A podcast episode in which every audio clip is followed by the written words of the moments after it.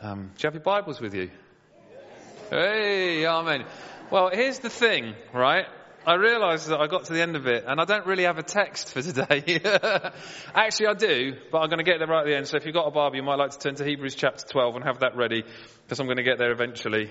Uh, I felt a tad guilty because it's not one of those sermons that's based in a particular text. It's not expositional preaching. Uh, uh, I've never quite figured out what that is, but I think that's what that is. Um, but I, I, um, I do hope that God's got something to share this morning. I, when I sat down to write this, I, I, these are the kind of ones I love writing because I get a bit of. Well, I just sit down and I just start writing. Um, if you have a text in front of you and we're preaching through a text, then, then you have to start with the text, um, which is a really good discipline and a really good thing to do. Um, but sometimes when you're doing an introduction, you've got a bit of flexibility and you can go wherever you want, and that's the bit I love. Um, now, this made sense to me when I wrote it. I'm not sure it's going to make any sense to anybody else. So, you've just got to hang in there. Here's a question for you, and you may answer briefly. What did you learn from Ecclesiastes?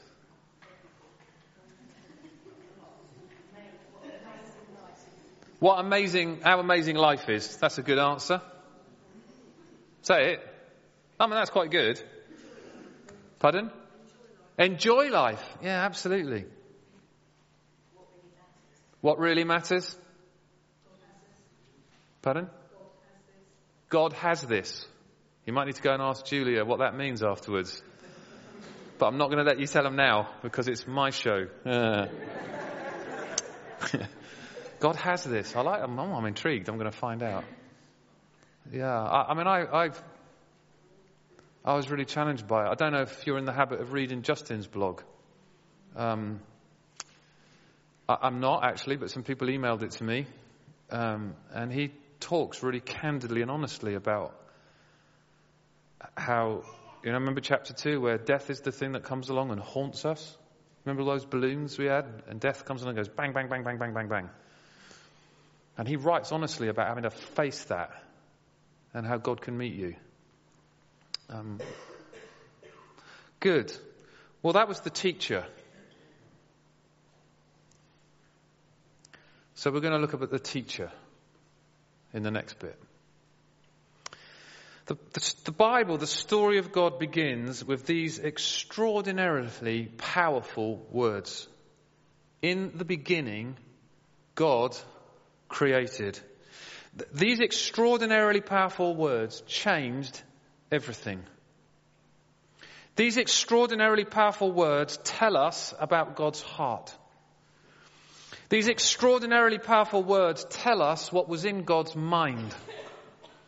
God Himself, the all powerful, the all loving, the almighty God, was wonderfully complete in Himself. You just sang I stand in awe of you. We stand in awe of God because He is wonderfully complete in Himself. There was nothing that God needed to make Him happy or at peace or fulfilled.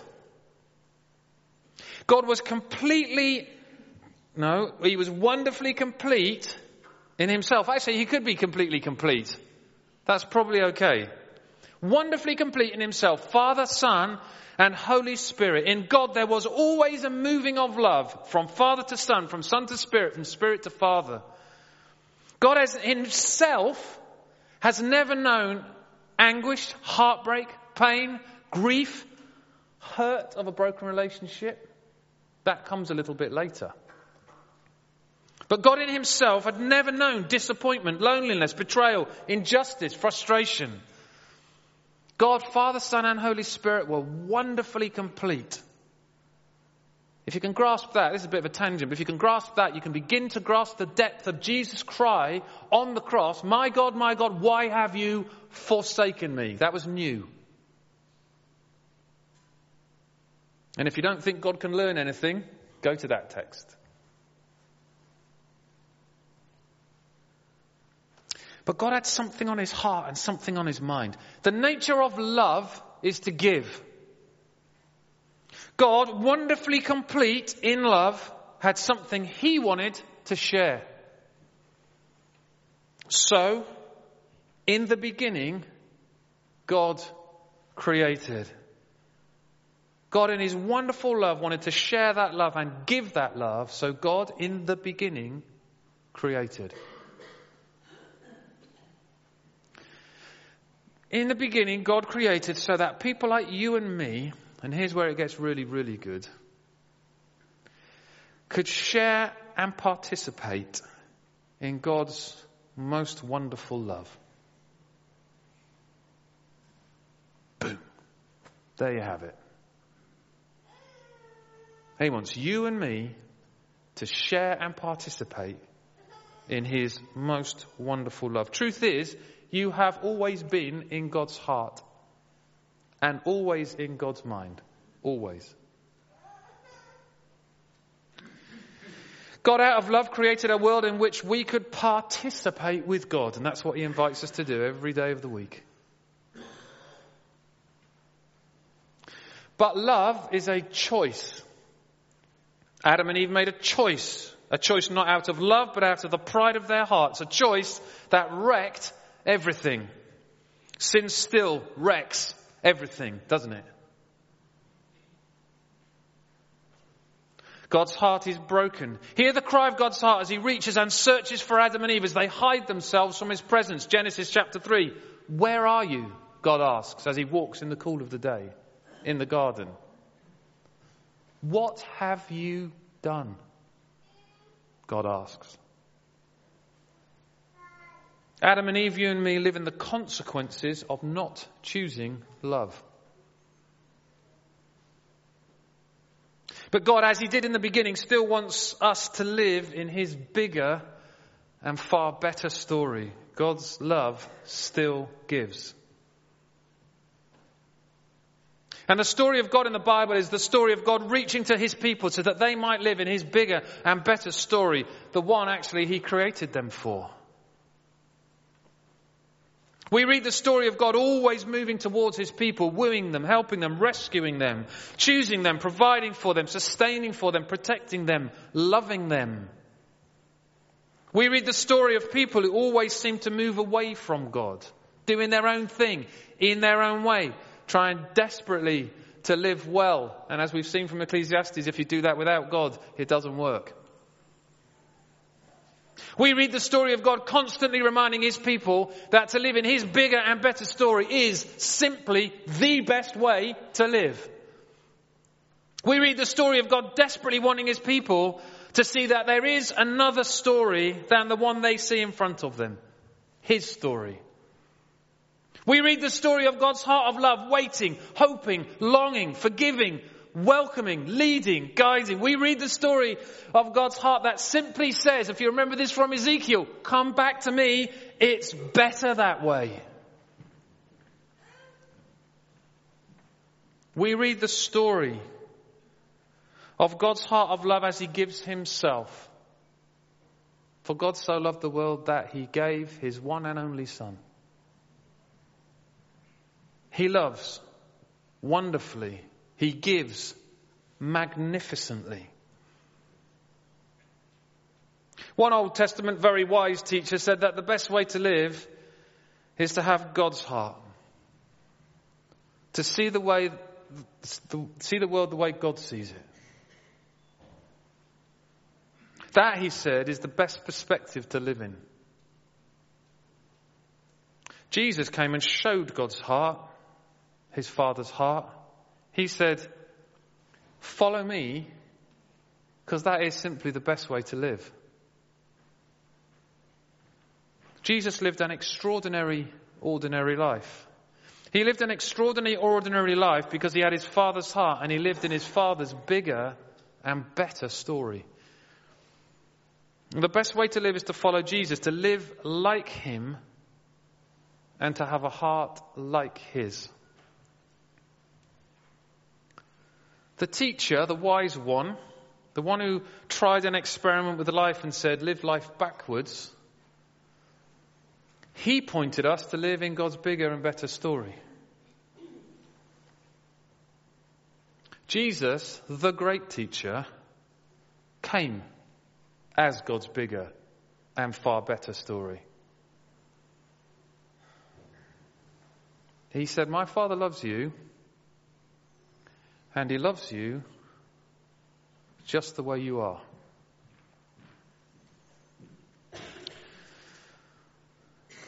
He said, When you flee or hide from God and you come back, you will be most welcome. He said, It doesn't matter what you do, whether you ignore God or despise Him or reject Him or disobey Him, He will love you just the same. He said, It's not success or riches or accomplishments or even faith that matters. It's your heart. He said the best way to live is to have a heart like his, because when you have a heart like his, you truly live in God's bigger and better story. You live when you have a heart like his, as you were really intended to live.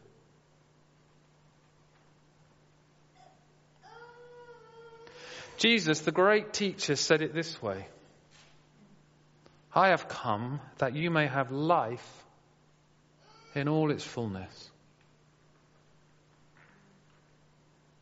So the question the teacher asks is this How is your heart?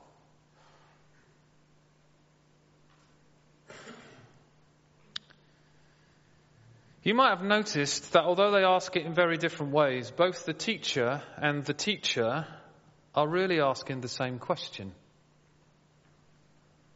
And the question is, how is your heart?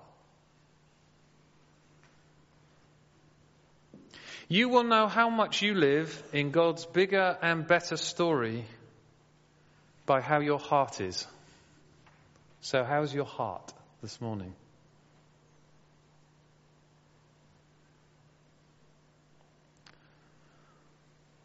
Just as it did in the beginning, God's love, God's heart still reaches to you. Just as it did in the beginning, still, sin still wreaks havoc. And God sees just what it does in you and me. God loves you just the way you are.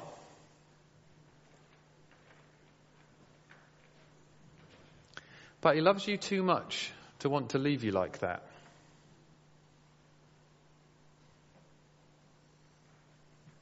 His heart is for us to live more and more and more in God's bigger and far better story. Writer Max Lucado has a really challenging thought. He asks this question what if, for one day, Jesus were to become you? Think about that for a moment. Everything about you would be exactly the same. You would face the same situations. You would have the same family. You would do the same job or the same things. You'd have the same talents, the same abilities, the same history, the same body, and the same physical health. It would be you with the same hopes, the same fears, the same worries, and the same concerns. There would only be one thing that would be different. It would be exactly the same person, but with Jesus' heart.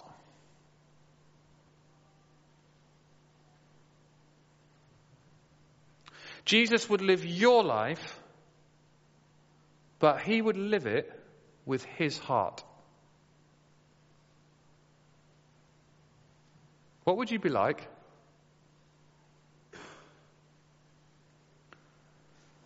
Would anybody notice a change?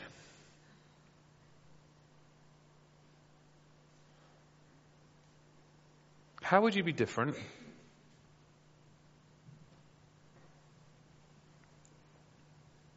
How might Jesus' heart affect that right now in these moments you are dreading?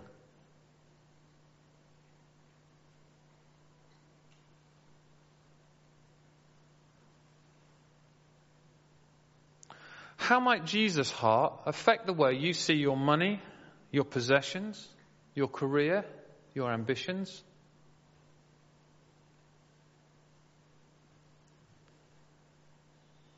How might Jesus' heart affect how you view the future?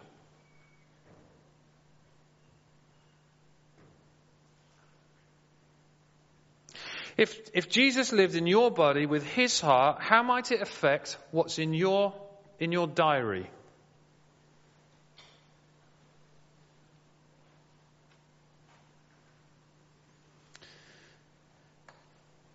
Who you spend your time with? Where you choose to go?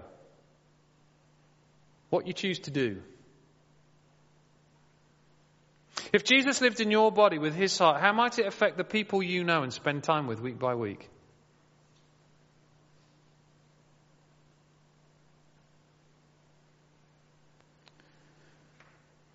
Would those people notice a change? Would they notice anything different about you? If Jesus lived in your body with his heart, would the poor notice anything? The outcast, the lonely, the unloved?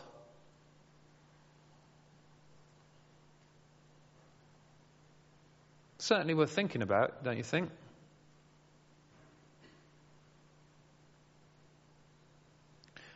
God loves you just the way you are, but He loves you too much to leave you as you are. I absolutely love this story. I've read it a couple of times and I looked it up to see when I last read it and then decided I'm going to read it again because I don't know a better one. A Jewish couple had a son after many years of trying and he was a great joy to them. They named him Mordecai, but he became quite a challenge to them. They were pious Jews, yet Mordecai, Mordecai was a rambunctious, zestful boy who had a love of life. When he was old enough, his parents sent him to the synagogue to learn the word of God. They stressed to him how important it was to learn God's word and that without it, knowledge of it, his life would be less. He listened, but the next day he never arrived at the synagogue. Instead, he found himself in the woods, swimming in the lake and climbing the trees. By the time he got home, news of his antics had spread all through the village. Everyone knew of his shame. His parents were at a loss as to what to do. They called in an expert to mod- mod- modify Mordecai's behavior. But the next day he found himself in the woods, swimming in the lake and climbing the trees. His parents grieved for his son and felt that there was simply no hope for him. As it happened, the great rabbi was visiting the village and the parents of Mordecai went to him in desperation. They told him the story and the rabbi invited them to leave Mordecai with him. He said, leave him with me and I will have a talk with him. Unsure and ashamed, they left the boy with the rabbi. Mordecai faced the great rabbi trembling. He beckoned the boy to come to him, and then he simply and gently picked him up and held him silently to his heart. The next day, Mordecai went to the synagogue, and when he'd finished, he went to the woods and swam in the lake and he climbed the trees. Only this time, as he walked in the woods, the word of God became one with the word of the woods, which became one with the words of Mordecai. And as he swam in the lake, the words of God became one with the words of the lake, which became one with the words of Mordecai. As he climbed the trees, the word of God became one with the word of the trees, which became one with the words of Mordecai. And Mordecai grew to become a great man. People who were seized with panic came to him and found peace. People who were without anybody came to him and found communion. People who had no exits came and found a way out. And when people came to him, he said, I first learned the words of God when the great rabbi held me silently against his heart.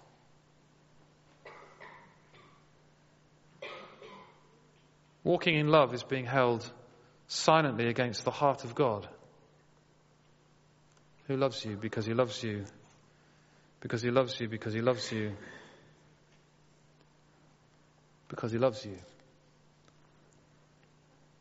God so longs for us to live in His bigger and far better story.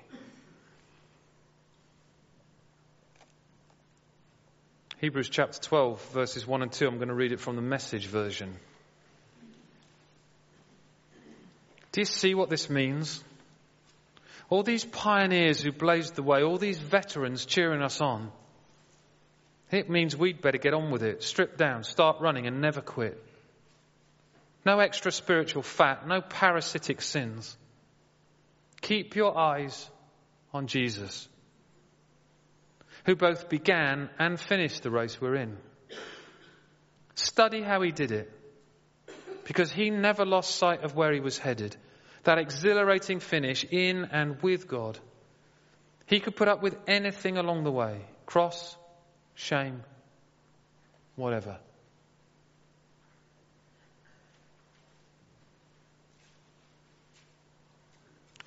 Seems to me, friends, to be held to the heart of God is to fix our eyes on Jesus and to learn from Him. So, in the days to come in this series, we're going to fix our eyes on Jesus, an ex- extraordinary, ordinary life. An extraordinary, ordinary life of the teacher. We're going to study him and we're going to learn from him. But most of all, what we're going to do is we're going to draw close to the heart of God through drawing alongside the heart of the great teacher. And we're going to ask Him to change our hearts.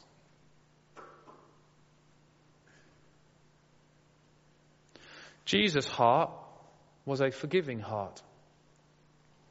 Jesus' heart was a compassionate heart. Jesus' heart was a listening heart. Jesus' heart was an honest heart. Jesus' heart was a pure heart. Jesus' heart was a heart filled with hope. Jesus' heart was a rejoicing heart. Jesus' heart is an enduring heart.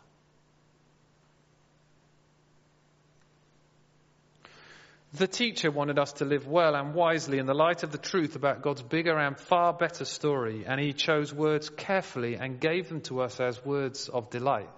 That's why we bring our Bibles. Jesus, the great teacher, wants us to live life to the full in the truth of God's bigger and better story, and in the truth that his death brings us life. He wants us to be drawn to God's heart because that is His heart. And when we live with heart, with His heart, we can in fact live life to the full. We can live as God intended. So, Crawley Baptist Church, bursting with life.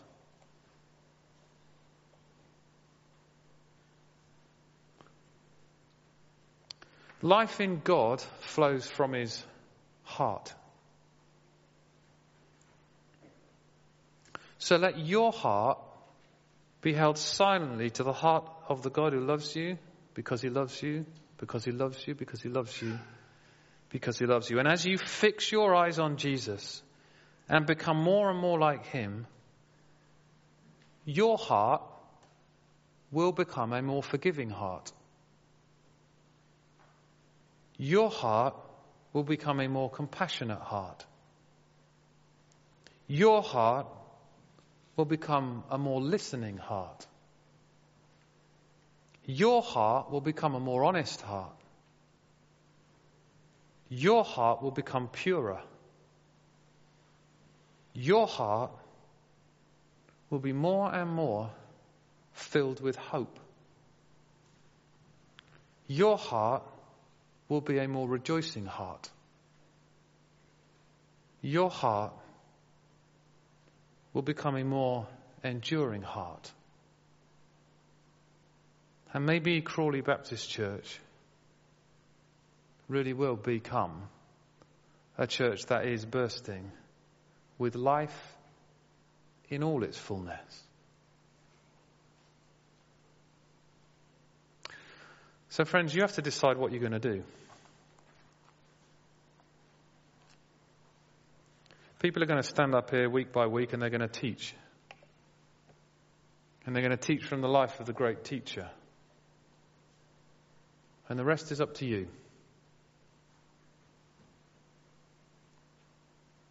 You have to decide if week by week you're going to come here and you're going to allow yourself to be held to the heart of God. And if you do that, God promises that He'll meet you. And if you do that, God promises that He'll change your heart.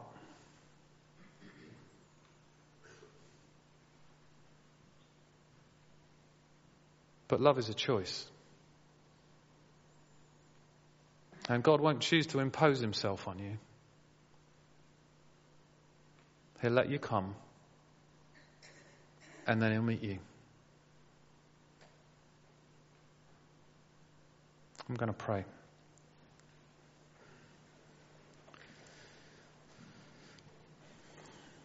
Father, we ask that as we come week by week in the weeks that lie ahead, you will help us to draw near to you. Help us to hear your heart.